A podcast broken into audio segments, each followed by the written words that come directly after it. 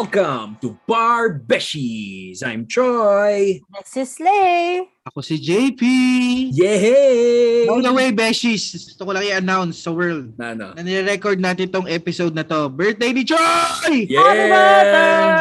Happy birthday! Salamat sa inyo, Beshies. Alam nyo, nagulat ako. May pakapstip event sa akin si Rhea sa office kanina. Oo nga eh. Para kang ano nun, para kang kupal na, ano, na kandidato. Oo, gago. Pre-election. Oh, grabe, bakit walang umabot sa amin? Grabe. Akala ko Beshies tayo. Alam mo, Beshi, asisihin mo doon si Rhea kasi wala akong kinalaman doon sa ano na yon, sa pa-event na yon, no? Nagulat nga din ako eh. Tapos, wala lang. Nakita yan ng mga constituents. Oo, gagawin. Baka iboto ka to. Nagulat ako. Nagulat talaga ako. Ayos to si Atty. Choy, namimigay ng milk dito. Ganun. It was a pleasant surprise, no? Pero nakakaano rin, nakakahiya. Nahiya ako. Kasi yung mga boss ko nakakuha eh. Tapos parang feel ko ginajudge nila ako na tangina to. Ano ba nagagawa nito? May mukha mo. May mukha ko eh. Diba? Ano iniisip nun? Tangina nito, napaka-conceited nitong abogadong to. Alam mo, ang silver lining dyan, maayos yung picture mo. Buti na lang maganda yung napili ni Rhea. Oo nga eh. Imagine mo naman kami ng 5-second appreciation para sa iyong butihing asawa. Let's give a moment of silence para ma-appreciate. Gago. Ginawa sa akin ni Rhea. Baka magalit sa'yo yun. Wala ka na daw uuwian. Oo. But she knows na sobrang natuwa ako dun sa pa-surprise niya na yun. No? So, ayun. So, Beshies, kayo ba? Parang alam nyo kanina feeling ko para akong idol. Alam nyo ba yung idol? They call me idol. Yun ba yun? Yung pang BTS? Wait. They call me honest.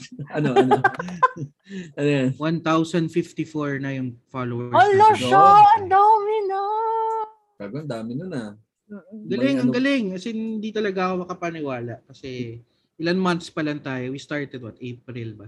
Oh, April ba? Gago. May naisip ako sa anniversary ng Barbeshies, magpa-Cups Div event tayo. Saan tayo pupunta? Cups Div event tayo. Hindi yung mga mukha namin. Sakto, election na nun. Hindi, yung logo na lang. Ay, gusto ko mukha ko. O sige, yung sa'yo, mukha mo. Yun ang conceited. Zodiac signs natin para consistent. Oh, pwede. How will they differentiate between the two of you? O pag kumuha sila ng cup sleeve na Leo, paano nila alam ko si Choy yun or si JP yun? Yung mas mayabang. Yung sa akin may kasamang gago. Or tangina mo. Kasi yung kay JP, naka-asterisk 00,000. Oo. 0 to 0. 6 digits. 6 digits. Yan tayo eh. Bilis mag-backfire. Pero salamat, Beshi. Salamat sa pag-follow sa amin on Spotify. Sa lahat na nakikinig sa amin, we really, truly appreciate your support. Mm-hmm. Tapos paki-follow na rin kami sa aming Instagram @barbeshies. Alam niyo, Beshies, hindi kami content creators, pero we do our best to sufficiently entertain you on a daily basis in our Instagram and on our Facebook. So paki-follow kami again on Instagram @barbeshies and on Facebook also barbeshies. And if you want to post about us, use our hashtag barbeshies. Parang hirap pag-hashtag, no? Please use our hashtag Barbeshies. Saka nagbabuzz ka yata. May buzzing sound. Wala ka naman, hindi naman natin sinisensor yung sweldo mo . Bakit ka nagbabuzz dyan? Meron ngayon. Or JP, may nagva-vibrate pa dyan? May naka-on ba dyan na something? Ano ba? Naalala nyo yung panahon na yung sobrang lakas ng signal nung sa cellphone. Yung tididik yung may gawa dyan. Sa landline yung naririnig, di ba? Na pag may katabing cellphone yung landline. Hindi lang sa landline eh. Sa speaker din.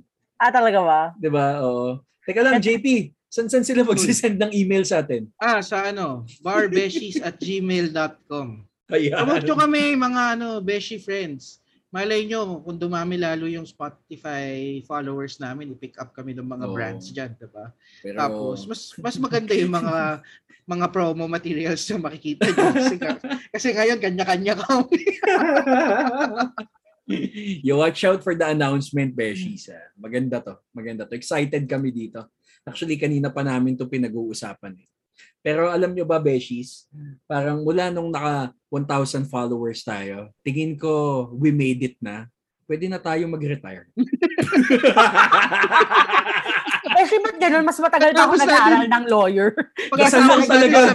Dasal lang. Dasal lang. Pagkatasarin sabihin past episodes na pera. Mas natin mag-retire. Hindi ba tayo makikita dito? Detol. Kasi... Alam mo yung habang on the high pa tayo, umalis ka na agad. You leave with a high note. De, pero yung kinikwento ko nga kanina, Alam nyo kanina nung may pa-cup sleeve na ako. Well, na ginawa si Rhea doon sa office. Tingin ko para akong pop star. Kasi alam nyo, isa 'yun sa ko. Isa 'yun sa parang na naging dream ko nung bata ako, Parang before pumasok ang pagiging abogado sa vocabulary ko. Kasi, di ba nung high school nga ako, hindi ko pa din siya gets. Pero bago siya pumasok, ayun, parang I always saw myself as someone na nagpe-perform. So basically, what if hindi ako naging abogado? Bakit Choy? Ano ba to? Panood mo ng That's Entertainment. That's right. Kanina group ang gusto mo? Wednesday group? Ang balita ko, sikat daw ito niyo Wednesday. Nandun yata si Romnick Sarmento. Total, pareho kayo ng haircut right now. Ang dadandang konsepto naman nun. Grabe naman kayo. Ay, sorry. Bata ka pa pala nun. Pang ang TV ka pala. Ang TV na! Alam niyo kung anong masaya? Kung mapagkamalan kang ikaw ay batang G-Mic. Take note at G-Mic, hindi G-Mic.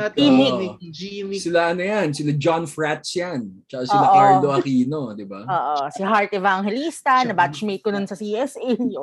Tapos nag-artista bigla. Oy, si Heart Evangelista. Click. Parang mas mature yung click, Oo, syempre, Anne Curtis, Chubby dela Rosario. Ay, dela Rosario nga ba? Oo, dela Rosario. Oo, di ba? Paksa na kayo pangalan niya doon. Chubby dela Rosario. Nung bata ako, crush na crush ko doon si Sheena Hortaleza. Sheena Hortaleza? Tao ba yun? Oo. Sheena. Sabi ko. At saka hindi Hortaleza. Hortaleza, walang H. Hindi siya yung bilihan ng mga neighbor. Hortaleza. Hindi H. Hindi ba F? Ay, di, Forteza pala yun yung bago. Si Barbie Forteza. Yung friend ni Binene. Sorry. Wala, hindi na tayo updated. Ay, well, I mean, Beshi, nalilito na tayo. Ba't mo ba yun na-bring up bigla? Hindi, kasi Beshi's gusto ko lang ng parang, baka pwede nating pag-usapan, what if hindi tayo naging abogado? Is this you being pensive because it's your birthday? Yes. I mean, I'm dinamay mo pa kami. Existential crisis kaka-zen mo. Tapos dinamay tayo. Walang niya. Pag kami nag-crisis din, sunod-sunod tayo ng birthday. Ayoko nga, sunod-sunod pala tayo ng birthday. Pero, di ba, Beshies, na-consider nyo na ba yun? Have you stopped and listened? Oh, have you stopped, looked, and listened? Stop and talk a while. Diba? Nag-stop, look and listen na ba kayo? Para ma-consider kung... Sa harap ng trend, ano ba? Kung ano... Hindi, wala lang. Naalala ko lang bigla yung sustagen nung bata tayo. Stop, Susi at si Jen, look, and listen. Hindi, yung mga hayop. Yung mga hayop ang puta. Wait lang, hindi ba si Susi at si Jeno yung mascot ng Sustagen? Yata yan Hindi, iba yata yan. Oo, si Susi. Kaya kung si Susi, ano ka ba? Susi, Jeno, Sustagen. Sino yung mga hayop? Baka Enfagrow yan. Hindi. Naalala ko kasi, alam nyo. Animal Farm. Nung grade school kasi ako, may ganong promo sa school. Pinagdadala kami nung parang mga empty na cans ng Sustagen or yung mga sandok. Tapos bibigay namin doon. Tapos bibigyan nila kami ng freebies. Mga students. Oh? Ano yan? Ang pagpinagdadala kayo ng mga ganyan lata sa kasandok, pang noise barrage yan dati, di ba? Pag magpapakasta ka. Noise barrage. Martial law ba nun? Martial law ba nun? Hindi naman ako martial law, baby. Pero ayun na nga. Minsan kasi, alam nyo, Beshies, natatahimik ako. Iniisip ko kung ano eh. What life could have been if I wasn't a lawyer. So what would your life have been if you weren't a lawyer? Initially kasi ano eh, at nung fourth year na ako, I was considering taking up nursing. Kasi nga... Fourth year college o fourth year high school. Fourth year high school. Hmm. Kasi parang yun ang uso nung time na yun eh. Parang that was the easy choice. Lalo na kasi ako, my family, most of my family are in, you know, my extended family are in the US. Being nurses there, ganun. So, that was an easy choice, no, for me. Kasi yung dalawang kapatid ko, si Henny and si Chuck, mga nag-nurse eh. Yung kuya ko, nag-business. So, ayun. Parang, yun na nga, it was an easy choice then, na ngayon, minsan iniisip ko, paano kaya? Paano kaya kung nag-nurse ako? O oh, sige, so halimbawa, nurse ka. You chose to go through 4 years of nursing and then, for example, you went abroad and now it's a pandemic. How do you think your life would have been? Siguro, puti na yung buho ko ngayon. Puti na yung buho ko ngayon lahat. Oo. Tapos, actually, hindi ko rin ma-imagine eh, na paano kung naging nurse ako. Parang hindi sa akin bagay eh. Look at me. Look at me. Mukha ba akong nurse material? Pero Beshies, hindi ka makita ng listeners namin ah. Hindi, kayong dalawa. Kayong dalawa kausap ko. Na-imagine ko, Choy. Ganito gagawin mo. Ma'am, ito na po yung gabot nyo. Ay na, inumin mo! Tangin na naman eh. Inumin mo. Parang gadot eh. Pero Beshi, actually, tingin ko nga hindi ka cut out to be a nurse. Diba? Kasi feeling ko, nurses need to be super, super patient. Like as in, sobrang haba ng pasensya nila sa mga pasyente. Kasi, yun nga, you're, every day, you are with people that are in pain or are distressed. And they are bound to do things or say things that, you know, aren't really, parang, I know, hindi sila, hindi their normal self. So, baka nga, hindi ka cut out for being a nurse. Parang sobrang offshoot nito sa usual episode ng Barbeshies. No? Wala tayong pinag-uusapan tungkol sa legal profession ganyan. Totoo. Pero ikaw, Beshi, would you have stayed to be an HR person? No. You know why? Because I didn't want to be an HR person in the first place. Why did you take the job? Because I'm a Libra and I am naturally indecisive. Ito, ipapakita ko. Hindi ko pa yata nakakwento. To be honest, before I decided to go into law school, para lang akong leaf that gets blown wherever. Because ever since I was a child, I was always parang jack of all trades, master of none. Ganon. Parang I always found myself being able to do well. I may be mediocre in some, pero at least hindi ako nag-fail in the things that I set my mind to and the things that I find myself in. So parang yun nga, na wala talagang one thing that I wanted to do. To be honest. At matatawa kayo, nung college applications, alam mo ba pinagagawa ko nun? Sobrang sabaw kong bata. As in, now looking back, parang kung ako yung nanay ko, parang binatukan ko na yung self ko. Oh. Ganito guys ha, college entrance exam. Ang pinili ko sa UP was Broadcom. Yun yung first choice ko, broadcast communication. Kasi, maybe I want to be like on TV, like doing the news and all that. Okay. Ateneo. Last ko na Ateneo. I applied in UST. Ang course ko, nursing at biology. Galing, no? Amazing. Oh. Nag-apply akong La Salle. Ang course ko, psychology. Exactly. Nag-apply akong Biniod. Ang course ko, production design. Iba talaga. Tapos pagdating ko sa Ateneo, ito nakakatawa. Pagdating ko sa Ateneo, ang course ko na in-applyan ko was social science. And it was such a difficult decision for me to make. Why? Because ang dami kong gustong maging. I remember that day, I was in my room. I had the entire course list of Ateneo in front of me in their magandang folder. And then I said, gusto ko to. And the stuff that they wanted was European studies, communication, developmental studies, political science, interdisciplinary studies, and all of that. So sabi ko, oh, most of these are in the School of Social Sciences. Ah, social science na lang ang course ko kasi baka ito yun lahat. Tanga. So yun. So I ended up choosing social science in Ateneo because I didn't know what it was about. Pero pinanindigan ko siya. Beshi, sobrang indecisive ko talagang bata. Alam mo, Beshi, buti na bring up mo yan. Kasi biglang bumalik sa akin yung nung college naman ako, nung pumasa na ako ng San Beda. Tapos mag-e-enroll na ako, no? Di ba dati, naalala nyo nung college tayo pag mag-a-apply, first choice, second choice, di ba? Yeah. Bigay ka ng first course, second course. First choice ko was accounting, second choice was economics. So, yeah. Ang layo din eh, no? From nursing, no? Both things that I don't like. Tapos, tangina, ito, ay, gago, ito sobrang gandang kwento nito. Oh. Kasi puta, ito yung pasok na pasok sa what if. Tangina. Okay, ito, swak to. Nung nandun na ako sa Beda, nakapila na ako. I was supposed to enroll with my bandmate, si attorney na siya ngayon, si Vladimir Reyes. Okay. Itong si Vlad, pareho kaming nag-exam sa Beda, tapos, di ba, pumasa na kami, enrollment na. Tangina, the day before, tumawag ako sa kanya, to tell him na, oy, Mir, sasabay ako sa'yo, punta tayong San Beda. Pucha, sabi niya sa akin, pumasa na daw siya ng Ateneo, parang waitlisted siya nun.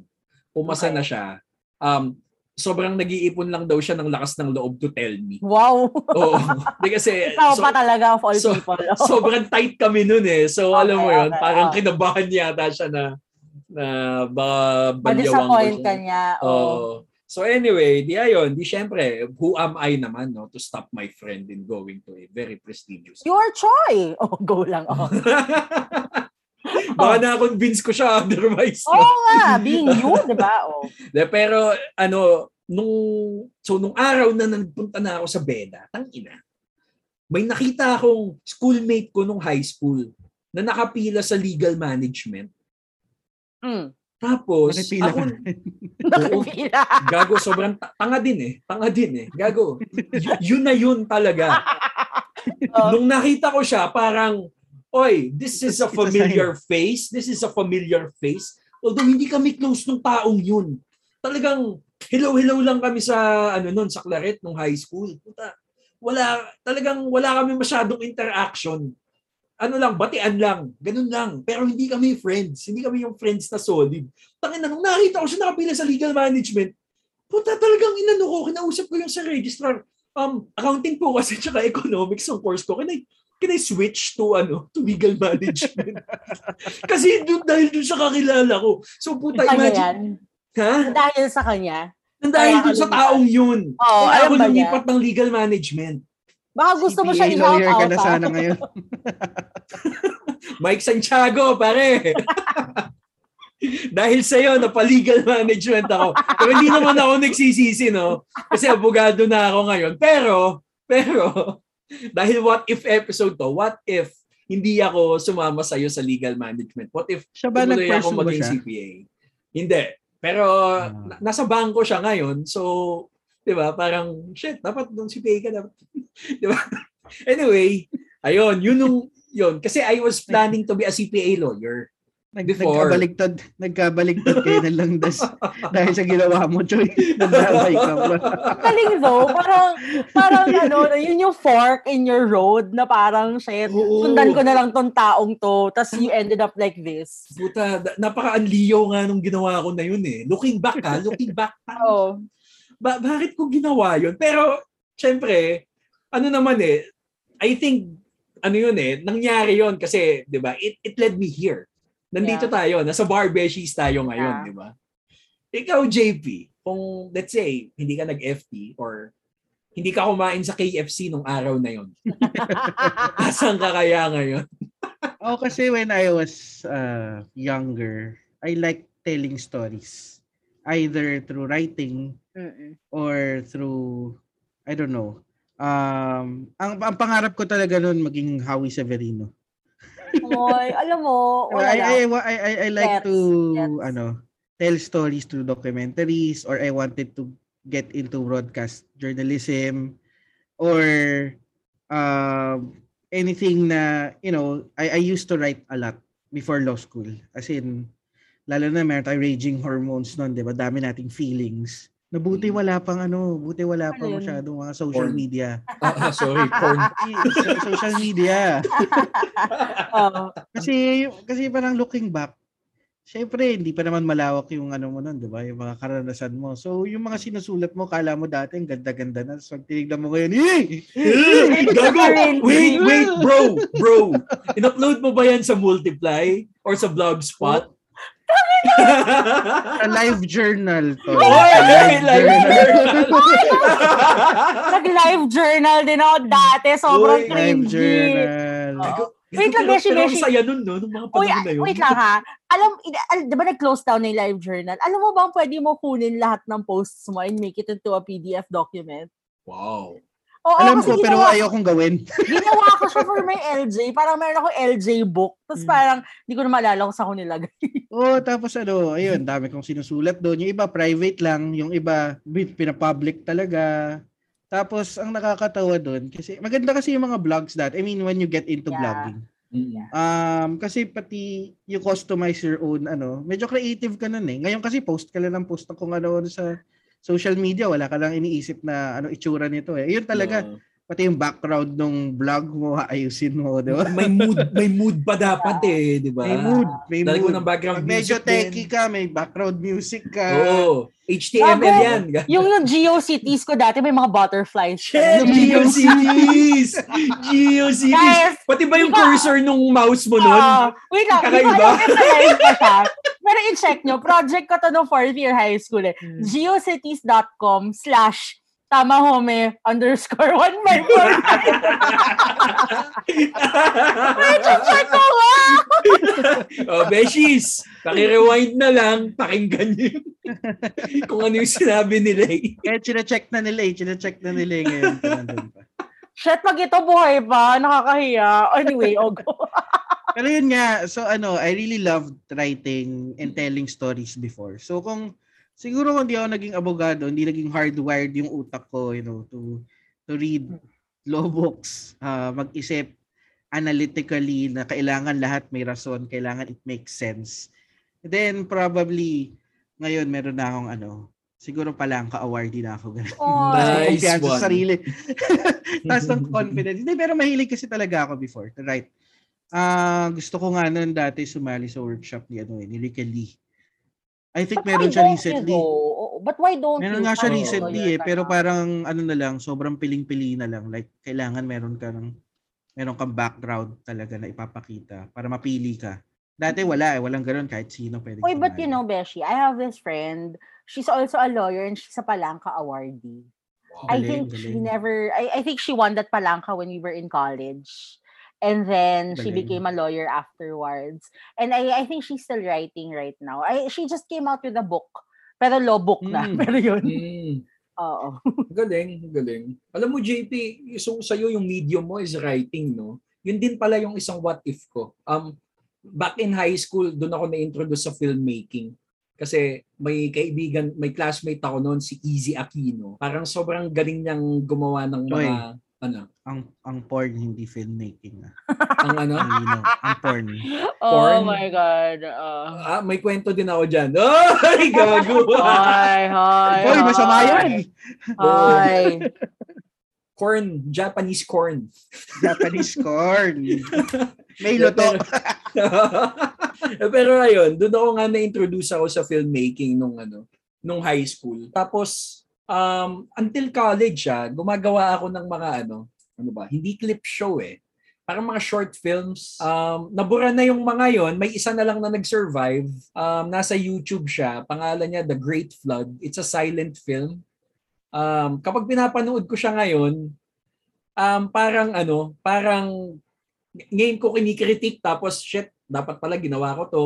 Kinikritik ko yung mga lumang gawa ko, no? Ang dami ko pang music video din na ginawa nung high school.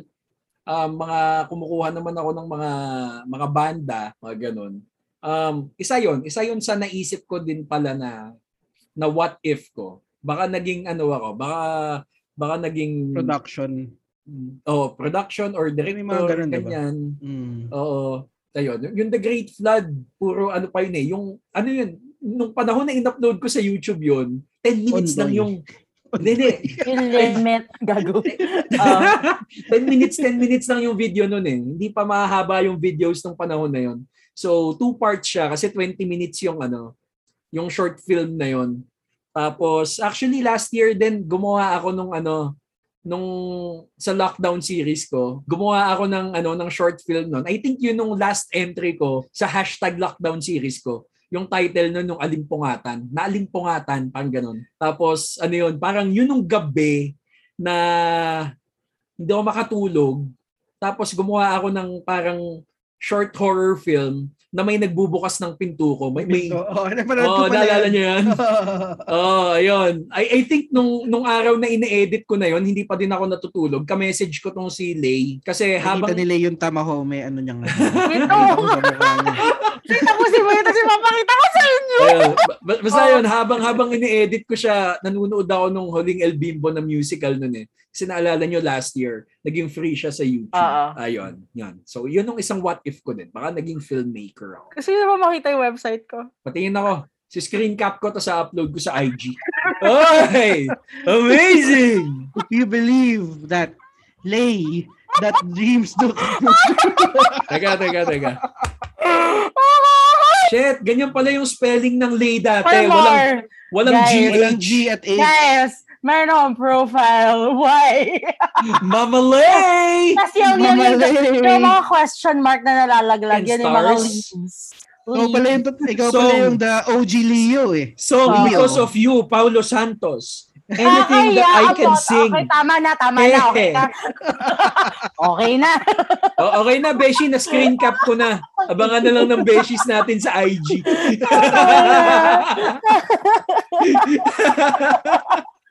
Teka nga, ito. Such a cringy child, my God. Oh. Ako dati pagpasok mo sa sa live journal ko. Ang nakalagay na header doon, love without a dream, it will not survive. Yes. Anong song yun? Alam niyo yun? Love without a dream, it will not survive. Ano yun? Hindi alam yun. Seal. Okay. Hindi ko kumanta? Hindi ko pa din alam. Ano yun? Wait, which song? Title. Teka. Beshi, ikaw ba nag-multiply ka din ba? Tapos nilagyan mo ba ng background music? Ako? May multiply ako pero walang background music. Sa akin nun merong background music. Tapos yung kanta, Luther Vandross. I'd rather have bad times with you. Than good times with someone else. Yeah, exactly. Yan na yan. Tapos, ayun, basta. Wala na kasing multiply ngayon, sayang eh. Hindi ko na... Na-download niyo ba lahat? Yung mga shits ko. Ako na-download ko yung pictures ko, pero hindi na yung magandang resolution. Nalaman ko na mag-close na siya, parang 2 years after na siyang nag-close eh. So, gago, nakita ko pa rin yung yung blogspot ko nung circa 2004 to 2007. Teka lang ha, check ko kung buhay pa yung blogspot ko, pero hindi ko sasabihin kung ano. Madaya mo, sinabi ko nga yung Teka, titignan ko kasi muna. Kasi baka mamaya, wala na eh. Paano napunta dito yung conversation? Ay gago, wala. Okay. satanicsex.blogspot.com. Wait. Sorry, can I read this out loud? So, I had a post on April 4, 2007. Okay, ang sabi ko, 2006 bar exam results are out. Oh God, in around 5 years or so, I will be one of those people outside the Supreme Court, either rejoicing or ranting. Oh God. Because I was bored and inspired by the bar results, I checked the website of Ateneo Law School and got to see the results of the entrance exam for next school year. Unfortunately, my friend did not pass, but one more year and I'm almost there. Wow! Uy, Beshi, parang, alam mo, that sounds familiar. Siguro napag-usapan natin yan nung bar natin. Kasi, alam ka ba? Kasi around this, April mo pala na-upload yan. Oo, April 2007. What the hell was I thinking? Okay. Wala na yung blogspot ko. But you know, Beshies, ito ha, to be honest. Live journal to. Ano, buhay pa? Buhay pa, nakakahiya. Ayoko. Lamaki na ito. Di, pero alam mo, Beshi, sa totoo lang, I think medyo swerte rin naman tayo in our generation. Kahit na pa-start pa lang yung internet nung time na to. Grabe yung pa-start na pa naman yung internet. Pero I mean, social media was starting. Kasi at least kahit pa paano na memorialize natin yung mga thoughts natin at that time when there were so many paths available for us to take, no? Na-realize ko rin lang na parang as you grow older, the paths start getting mas konti. No? Yeah. Kasi now that looking back, reading my blog of 2004 to 2007, parang I can just imagine me being so confused kasi ang dami kong options na pwedeng gawin in life. Tapos ngayon, parang, what are my options? To wake up tomorrow and do my work again. Do the same thing again. Yun ba? Oo. Hindi ba naisip yun? Eh, right now, at nagugulat din lang ako with all these thoughts and emotions na biglang all of a sudden, I feel so sakal. Choy, kasalanan mo. Huwag kang mag-alala. Pagdating ng birthday mo, magkakaganito ka din. Wala pa ako. Bigla mo din may isip yan. Birthday ko, bigla na nga ako nag-existential crisis na, bakit ganun? Why are doors not open anymore? Eh, pero ano rin eh, na parang, ang saya rin yung balikan. Kasi parang nung time na yun, mas civil yung internet. You can post anything, no one will judge you. Totoo yan. Diba? Yeah. Parang you can put your heart on your sleeve. Yeah. And ang magja-judge lang sa iyo yung ikaw 10 years after. Ginagawa natin yan. Totoo yan. Totoo yan. Parang napaka-ano pa niya, no? Napaka-safe space pa niya. Kasi konti lang eh. Diba? Para kilala lang natin kung sino yung talagang maraming following nun in terms of blogging. Mangilan-ngilan lang yung marami talagang nagfa-follow, nagre-read. Oo. Tsaka yung sa Friendster, yung mga 16 na yung account nila kasi 500 lang yung pwedeng friends. Parang kunyari ikaw JP IV kasi pang-apat na account mo na. Ganun di ba dati? Sa mga testy, no? Testy. I think Ellen Adarna started in Friendster. Parang, she did? Oo. Ang daming... Basta nung... Kasing edad lang ba natin si Ellen? Or mas matanda siya sa atin? Oo. I think edad lang natin siya. Oo, ayun. So, ayun. Yun ang naaalala ko eh. Si Friendster siya sumikat nun. Tapos ayun din. Ang dami niya rin naging account. Kasi ang dami nag-a-add sa kanya, di ba? Tapos, ayun. Hanggang sa... Yan, ngayon. Mag-aasawa na sila ni Derek Ramsey. Si JP busy magbasa, oh. Sabi mo naman mga beshies natin. Nadidignan ko kasi wala akong naman ng excerpt. Oh. Ang nakikita ko, wala talaga siyang clue at all that I will become a lawyer. Eh, kasi di ba kay Lay meron eh. Sige nga, magbasa ka nga ng isang entry, isa lang. Ano yung sobrang nakakakilabot. Yung sobrang nakakakilabot. Tangina, taon-taon. Teka. Huwag ka bumili. Kung ano lang makita mo. Ayoko. Sige na. Hindi mo naman eh. Walang context. Basta magbabasa ka lang ng isang line. Ano. Ito. Nakalagay lang. Song lyrics. Nanlalamig na ba ang pag-ibig mo? Lover boy ka talaga ever since eh. No? Nung panahon na yan, may girlfriend ka? Meron. Nanlalamig na ba yung pag-ibig niya sa sa'yo nung mga panahon na yan? Ata, ano ba to? 2007. Wala na pala kami nito. Holding on na lang ako. Ganun. So, sino yan? Wala na, matagal na. Asal-asal ka na niya, no? Mga panahon na yan. La Salle, 2007. Baka nga, alam mo, JP, tingin ko, baka nagkita na tayo somewhere sa Taft dati. Oo, kasi meron tayong common friends eh. Oo, tama. Saktong batchmates talaga tayo. So, malamang... Pero nung nakagraduate sa akin, di ba? Kasi... By 1 year. Kasi try-sem lang. Pero batchmates tayo na legit. Nung time na yun, inisip ko na magiging abogado ka. Or talagang yung KFC moment talaga yun. Yung KFC moment, kasi kasama na rin dun yun, di ba? Kinuwento ko dati na 3 years na akong nag-work. Tapos parang wala naman akong progress na mapuntahan. Sabi ko nga, di ba? I shared with you. I was a political science graduate. Tapos wala naman akong balak. Parang naisip ko, saan ako pupunta? Actually, kahit yung work mo nun, parang may relation ba yung work mo nun sa ano? Dun nagkaroon sa... lang siya because I already started with data privacy as early as 2011. Hmm. So, nagkaroon na ng konti compliance with yung mga general compliance ng mga companies sa batas. So, nagkakaroon na ng konti. Kaya naisip ko, tuloy-tuloy ko na lang. Pero... before that, talagang wala akong any inclination na hindi siya parang unlike yung mga batchmates ko noon. Kasi ang dami talaga sa batchmates ko in Lasal. After they graduated, they went straight to law school. Ako hindi. Nag-isip talaga muna ako. I just set a limit to myself na basta by 30 ako either nagbabar ako or ano or abogado na ako. Na mali nga yung goal na yun eh kasi na-manifest ko siya. By the time that I was 30, ganun pa rin. Nagbabar pa rin ako. Tapos pangalawa na siya. Lahat pala sinabi ko, abogado na ako. Binulong mo kasi sa universe eh. Minsan may ganun eh. No? Oh, nahipan ng hangin eh. Oh, pero yun, kaya ka nakakatawa. So looking back, parang talagang wala siya. Hindi mo siya makita that I will become a lawyer someday. And that someday is today. Ikaw, Beshi Lay pala. Oh, ano? You think if you stuck up with your showbiz, ngayon, I mean, kasi dati sinasabi mo nun, ayaw mo na kasi ng showbiz life, di ba? What if parang kumapit ka pa ng konti? Alam mo, Beshies? Milyonaryo na siya ngayon. Hindi, totoo, legit ah. Yung game shows, I don't consider that showbiz. I consider that parang something fun that I do on the side. Kasi to be honest, I enjoy game shows, especially when I win. Of course.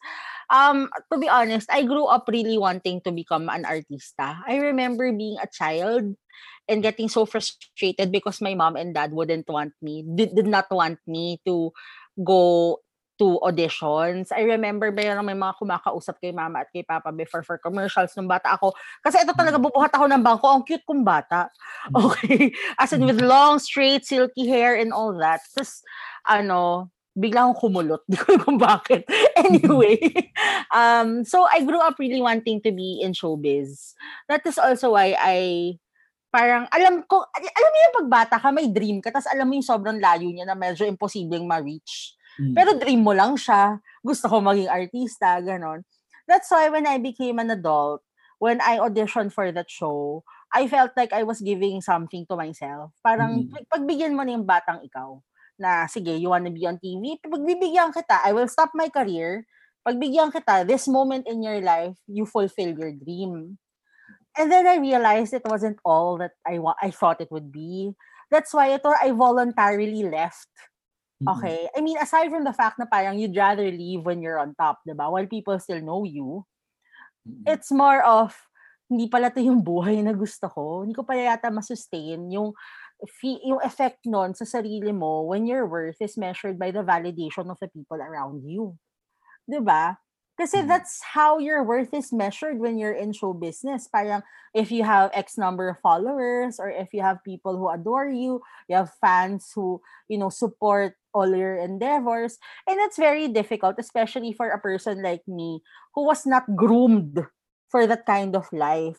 Diba? Pinagbigyan ko lang yung sarili ko eh, diba? So, did you experience that? Like, na sobrang public mo na, like kilala ka ng mga tao. Yes. Yes.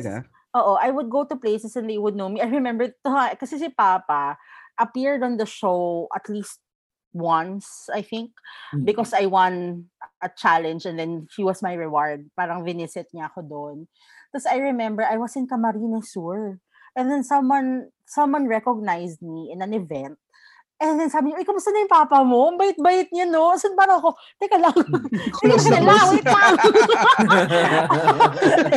Alam mo yun, to be honest, nasya-shock din talaga ako na may mga taong ganon. And, I was doing all these fan signs na and nakaka-pressure yung idea na whenever I... Shit, fan sign ka, Beshi. Oh, Beshi, I was on Fashion Police for a time because I was smoking in BGC and people were bashing me for being a health advocate and being in public smoking. And that's the downside to it. Uy, gago. Napaparachi ka pala, Beshi. Oo, and that's the downside to it, Beshi. Na parang lahat ng tao may pakialam sa buhay mo. Ganon. Na parang ako, ay, pakialam mo kung mag-yosi ako eh. Nasistress ako eh. Diba? Nasistress ako sa buhay na to na ito na yung ginagawa ko all day, everyday. Diba? Toxic, Beshi. Toxic yung... Ish. It was enjoyable, but it was also toxic to a certain extent. Na, at saka yung idea na your day, hindi mo siya maplano kasi hindi mo alam kung anong mangyayari the next day. Papatawag ba ako? Biglang may kailangan ba akong gawin for someone? Mag-appear ba ako somewhere? Yung ganon. So, I didn't like that. I realized it wasn't for me. That's why I voluntarily left. But, I would like to thank 2010 me for making that decision na pagbigyan yung batang self ko. Na ma-experience yun. Kasi at least, na-cross ko na siya from my bucket list. Hindi na siya what if sa akin. Mm-hmm. Sakto, galing. Oh, na-connect ko siya sa topic. Beshi, yan ang heart ng episode natin ngayon. Yang ginawa mo yan for yourself. Oo. I know it was an irresponsible decision because I cut my career short. Okay, as in, I had no income whatsoever for a year or so. I had no stable income. Iba yung no income at all. Pero alam mo yun, thankful ako for myself, for giving myself that opportunity to fulfill a dream, a what if in life. And now that I know that it's not for me, gets ko na hindi na siya what if sa akin. Ayun. Ikaw ba, Choy, may ganun ka? Like showbiz ako? Hindi naman showbiz. No, with you being a musician, for example.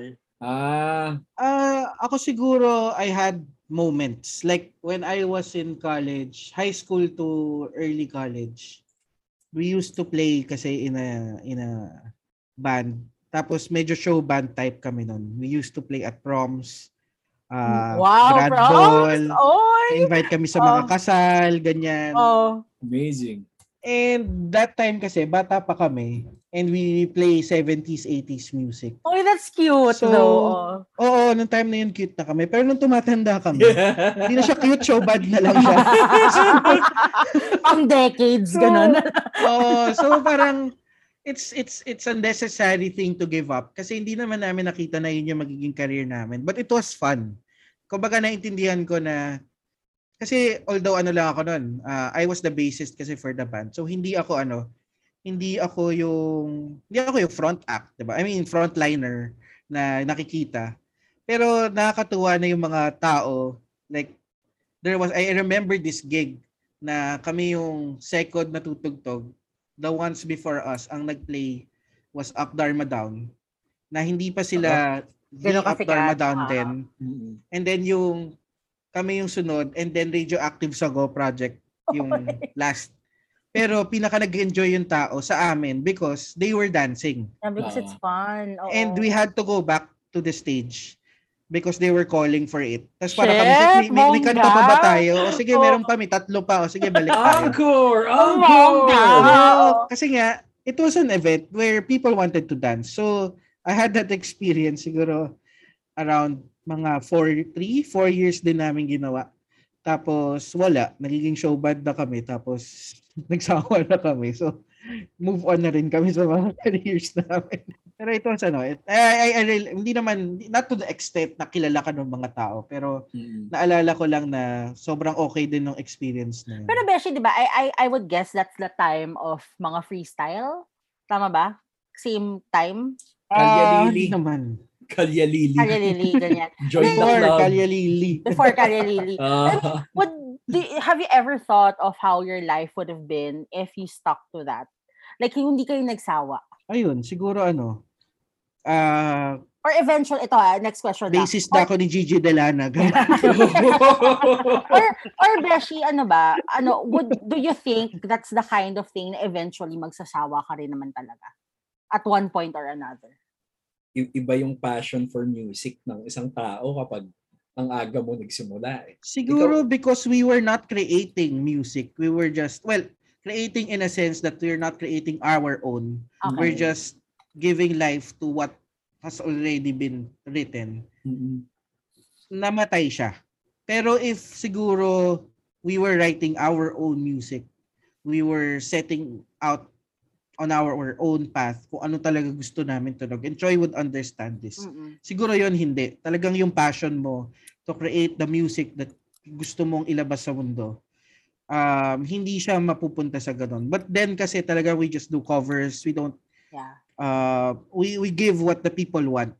So we're not actually, and enjoying ourselves in the process, but we're not actually doing our own or writing our own music.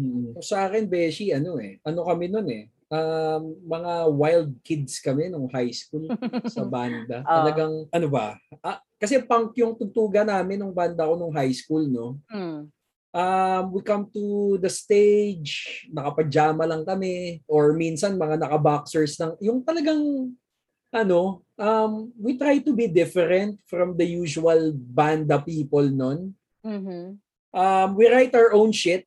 We write our own material. I'm proud to say, no, na more than 50 songs ang naisulat namin and nai-record namin siya. Wow, all 50? Oo. Ang dami, madami talaga. Oo. Kasi may isa kaming album, 29 yung kanta na nandun eh. Kasi nga punk eh. So, but did you ever like market your albums and your songs talaga? We did, oo. Actually, ito sinulat ko nga dito, no? Kasi may dalawang opportunity kami nun na talagang feel ko would have made a difference if we didn't, if we were, siguro kung nag-ayos kami, hindi kami nagpaka-punk na, hindi, punk tayo eh. Dapat ganito lang tayo, ganito yung natin. We don't care what people think, di ba? We're anti-authority. Diba? Saka lay, what you and our listeners have to understand, during that time, sobrang tough nung competition sa OPM. Yeah, I understand. I remember kasi that time. Kasi sobrang daming magagaling na banda that time. Na pinupuntahan ng mga tao. Wala pang internet nun masyado eh. So, word of mouth lang nun. Yung word of mouth lang talaga yung nag-ano. Ngayon marami pa rin naman. Marami pa rin, pero it's easy to find them. May platform na sila, bro. Spotify, find them on YouTube, Facebook. Ito talagang para makilala ko ng mga tao. You put out a good performance, diba? Tapos word of mouth lang. So, the competition was really tough. Wow. So, I understand kung bakit yung mga ni Choy sinasabi niya ngayon. Tapos maghahanap ka ng gig. Ayun na nga eh. Kasi kailangan matandaan ka ng mga tao. So, kailangan medyo medyo different yung itsura nyo. Tapos, papakita nyo na, tangina kahit ganito lang itsura namin, may ibubuga naman kami, parang ganun. Nag-audition kami sa Nescafe Sound School nung college na kami, no? I think yung unang nanalo doon was Hilera, yung bandang Hilera, oo. Yung isang sobrang nanghihinayang ako, kasi medyo, kami, medyo, ito hindi to umingay masyado eh. Yung Motorola sound mo to, na Battle of the Bands. Naalala ko yan, oo. Yeah, it was with Itchy Worms yata. Parang isa sila sa magja-judge nun. Tapos, si Vladimir Reyes, trinabaho niya para mapasok kami doon. Dahil dahil trinabaho niya yon, medyo last minute namin nalaman that we have to go the following day to the audition. Pinakinggan nila yung mga demo namin, natuwa daw, gusto lang nila makita how we play live. Yung drummer namin noon was just in high school. Kami noon nila, Vlad, tsaka ni Ben, yung isang kabandmate ko. We were in college na noon, so medyo hawak na namin oras namin. So, ayun, hanggang ngayon, yun nung iniisip ko din what if we were able to go to sound mo to? Kasi sanay kami magsulat ng sarili naming material. So, we could have written the new jingle for Motorola. Diba? May opportunity to do that. Motorola Razor. Hindi ko alam kung yung Razor yung phone na yun, nung time na yun, no? Pero, ayun, hindi kami nakapunta. Basically, in-Indian namin yun kasi wala kami drama. So, wala kaming drummer. Ayun. Yung drummer ko na yun nung nasa kung naalala niyo yung sa lockdown series last year, may drummer ako doon. Yun, si Gian. Sobrang kasi noon eh. Alam niyo kung bakit hindi siya nakapunta noon sa audition? Hindi siya pinayagan ng mama niya? Hindi yun. Kapatid niya yung vocalist namin eh. So, dapat, di ba? Wala siya. Puta, yun? Ginagago. Sobrang sa claret kasi. May parish involvement kami tinatawa. Oh my God, may ganyan din kami. So, yun yung ginawa niya? Putangina. Perfect attendance daw siya sa parish involvement niya. Ayaw niya daw mawala ng isang Sabado. Oh my God. So, pag naalala ko. Oh my God. Pag naalala ko, nalulungkot ako eh. Pinagpalit mo kami kay Jesus. Uy, grabe naman. When you put it that way. Well, diba? When you put it that way, canceled. Mas malakas yung pull ni Jesus. Of course. Kesa, oh, pero where did it bring you now? Oh, kesa kay Satan. Oo naman, di ba? Andito naman tayo, di ba? Pero yun na nga eh. Hindi, kasi nga yung tema nga natin, what if, di ba? So, ayun. Isa yun, missed opportunity, pero okay lang naman. Pero what if? Puta, oh, diba? What if nga, no, sikat ka na siguro by now. Siguro ka sa para ka ng either sikat ka na or napariwara ka na. Oh, totoo. That's true. Yeah. Kliyente ka namin. Oo. Kliyente ka namin. Kasi makukulong ka na. Kaya gano'n, may nakita pala akong, meme sa Facebook na parang nakalagay lang doon yung classmate mo nung high school na sobrang gago tapos naging abogado. Ko ba yun? Yun na. Hindi naman ako gago. I mean, ako lang yung classmate na baka na naging abogado yun. Parang puro banda lang yun. Naguhubad lang yun sa stage dati. Habang nagpa-play ng bass. Kasi, may tanong ako. Kasi kakapanood ko lang ng Serendipity. 20 years after. And napatid nyo ba yun? Hindi. Oh. Serendipity. O, basta yung plot point niya is whether or not you let fate take charge with your life, or do you think that life is made of choices talaga? So, in the movie kasi, hindi ko alam kung spoiler to for some, sa mga bagets, baka spoiler to. Okay. Baka din nyo nakilala si Kate Beckinsale at si John Cusack. Si Kate Beckinsale at si John Cusack, may isang napakita. Hindi pa siya vampire na to. Hindi pa siya ultraviolet anyway. Ultraviolet ba yun? Basta yun. They had this really, really amazing date. Tapos, ang ginawa nila, oh, let's see if, parang hindi nila binigay yung names nila sa isa't isa. Pero let's see daw if fate brings them together. Because if fate brings them together, they're meant to be together. So, ang ginawa nila, si John Cusack, sinulat niya yung name and number niya sa isang $5 bill na pinambili ng gum ni Kate Beckinsale. So, nawala na siya. Tapos si Kate Beckinsale, sinulat niya yung name and number niya sa book na Love in the Time of Cholera. So, years after, tapos nawala na sila ng contact after that. So, years after, they developed this habit that every time John Cusack sees a book ng Love in the Time of Cholera, sinicheck niya. Titignan niya. Oo. Kasi Kate Beckinsale, tuwing nakakita ng $5 bill, sinicheck din niya. So yun, tapos parang the movie concludes na, okay, yes, if you're meant to be, fate will make a way. Pero yun yung gusto ko itanong sa inyo. Do you think you being a lawyer right now is based on fate or based on your choices? Ang hirap. If you put it that way, kasi hindi ko naman choice na hindi pumunta dun sa audition na yun eh. So fate. Parang it was handed to me eh. Pero choice ko na mag-legal management instead of sticking with accounting or economics. Napaka-irresponsable, no? Ang hirap. Isip, looking back now, parang shit, bakit ginawa yun? Diba?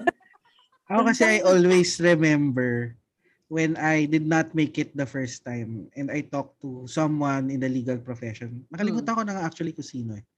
Pero ang sabi niya sa akin, you know, and I think nabanggit ko na to sa previous episode natin, ang pag-aaboga siya or ang pagiging abogado, fate yan. Kung mangyayari yan for you. Hindi mo lang alam kung kailan. So, nag-ignite yun sa akin ng something na, oo nga, no? Hindi ako dapat ma-down kagad. Kasi if I'm meant to be a lawyer, then I'll pass.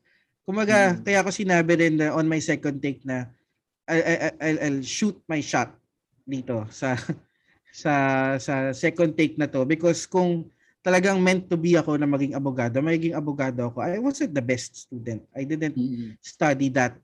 Yung talagang hardcore study.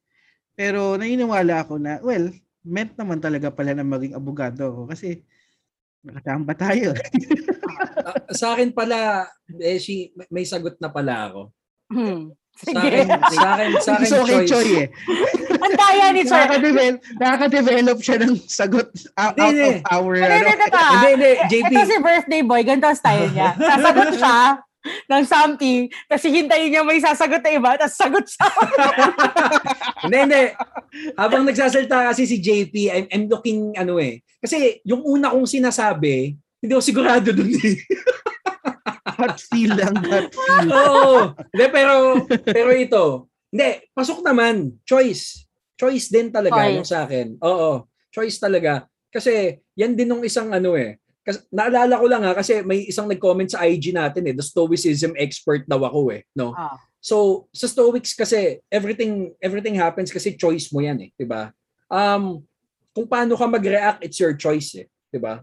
So nandito ka ngayon hindi dahil ay hindi din pala, puta. Kasi may konsepto, may principle din sila na you just have to accept what's happening around you. That's beyond your control. Okay. Yes. So ayun na nga, if it's beyond your control, you just leave it be. 'Di ba? Kasi anong makokontrol mo kundi yung sarili mo lang naman and how you react to things, 'di ba? So, nung bumagsak ako, it was my choice to, to study again. Dito kami contrast ni JP. Ako hindi naniniwala na naging abogado ako because of faith. Na naging abogado ako kasi destiny ko to. Naging abogado ako kasi nag-aaral ako. Ganun yung sa akin. Nandito ako ngayon kasi choice ko to. Hindi naniniwala sa Hindi naniniwala sa well, it was my choice din naman lahat in the beginning. Lahat ng nangyayari sa iyo parang galing kay God. I don't believe that. It was my choice din naman in taking up law. Talagang ayun yung path na pinili ko. Siguro what I'm saying lang is regardless kung ilang takes ako, alam ko sa sarili ko na magiging abogado ako. I didn't leave it to anyone outside of myself. I just know, I just have that feeling na this is for me. I chose this and this is for me. Parang ganun. Pero naalala mo JP nung nag-uusap tayo bago tayo mag-aral ulit, pinag-usapan natin na kapag bumagsak pa rin ako nitong time na to, ayoko nang tumigil yung buhay ko. Correct. Diba? It's true naman. Di natitigil yung buhay ko because of this. I will make a life out of what has been handed to me. Diba? So choice yan. Kaya ako rin sinabi nun na I was preparing either way for a career with or without it.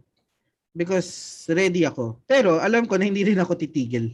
Kasi nga, alam ko na makukuha ko yan Kasi Leo ka. Stubborn kasi kayo Ikaw, Lay. Faith or choice? Ako, I think my choices were guided by faith. I don't know. Para kang si Sex with Chocolates naman Exactly. Para ako namamangka sa dalawang bangka. Pero naalala ko. Namamangka sa dalawang ilog. Sa dalawang bangka.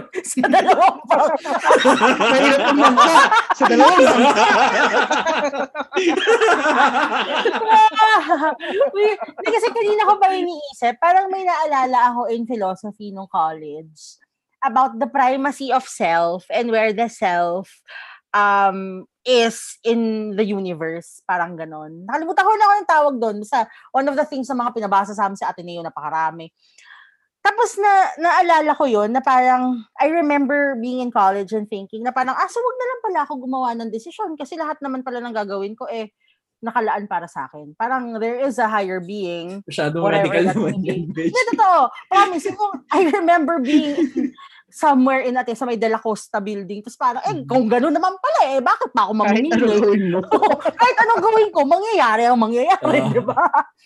Kaya rin naisip ko, the choice and yung sa reading na yon, parang you having a choice is also fate working to give you that choice. Okay? So, to a certain extent, you have the autonomy to choose what is within your immediate vicinity. But there are things that are really meant for you that will happen to you regardless of what choice you make. Which brings me to JP's sagot. Kasi, case in point, bar exam. 'Di ba? We chose to go through the bar. We chose to study the way we studied. Pero bakit may mga tao na mas matindi pa mag-aral sa atin pero hindi pumapasa ng bar? And I think all lawyers, maybe majority of lawyers will agree that really a part of the bar is luck. 'Di ba? And I think that luck factor is fate. Hindi ata part parang the bigger part of bar is luck. Exactly. So parang, diba? So parang at certain milestones of your life, even if you make choices, the universe will tell you if it's meant for you or not. Diba? I could grow up wanting to be a lawyer from infancy. Na nagdiretso law school, ganda ng law school ko, nasa malaking school ako and all that. But come the bar exam, the universe will let me know in one way or another that it's not meant for me. Diba? So, kaya ako parang namamangka sa dalawang ilog. Your choices are only for things that you can control. But admittedly, there are things that you cannot control, and that's where fate will play a role. Yun. Yun lang po. Thank you. And I thank you. Yun lang. Libra ka nga, no? Diba? Very indecisive. Sa dalawang ilog. Pero Choy, i-research mo nga yan. May ganyang philosopher na ganyan mag-isip. Sige. Hanapin ko. Ngayon kasi pang Marcus Aurelius lang ako, tsaka Seneca, tsaka Epictetus. Ang tagal mo na dyan. Parang episode 1 pa lang sinasabi mo na yan. Ay. Oh, sige, dadagdagan ko si Zeno. Hindi, kasi sinabi JP. Mo na rin yan. Wait! De, kasi ganito yan, ha. Let me educate you a bit on Stoicism. Oh. It's a journey, eh. You can never master it. You can never master Stoicism. It's a lifetime process.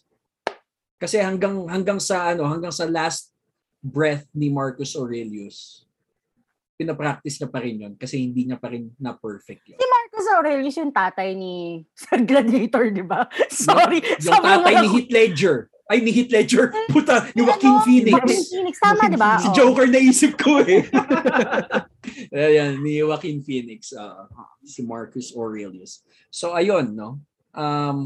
Okay, so yan ang mga what if natin. So, what if walang Barbeshies?